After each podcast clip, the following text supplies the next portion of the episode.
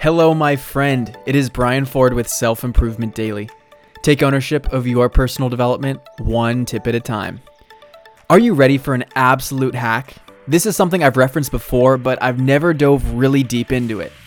I think we can all relate to the dangers of social media consumption. We almost unknowingly open up the app just to quickly check our notifications and find ourselves swiping for another 20 minutes thinking, how the heck did this happen?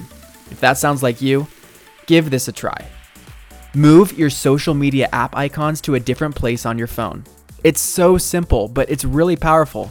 And here's why. Over time, we've become conditioned to opening social media as an outlet to earn a quick hit of dopamine or to easily access entertainment. And the repetition of reaching for our phone for these reasons ends up encoding as a habit on a subconscious level. By moving the app icon, you disrupt the normal subconscious habit, bringing your awareness to the activity and introduce some friction to exercising the habit itself. What all of this does is it makes opening the app a conscious decision. And in that moment, when we realize we can't execute the subconscious habit, our conscious mind takes over and asks, Do I really want to be on social media right now? It gives you the power again to choose when your social media apps are open instead of just realizing that you're on social media minutes after you started.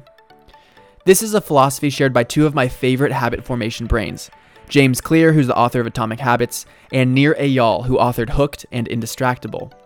James Clear calls it making the response more difficult, and Nir calls it an effort pact, but they function the same. It's about bringing your awareness to the moment of action, which usually occurs with little conscious processing, so that you can make the decision for yourself. The technique can be used in a variety of different ways. I talk about it a ton in the Greatness Accelerator program and how we can use this to design our life and stay focused on our established daily action items. Thank you for listening, and I'll see you next time on Self Improvement Daily.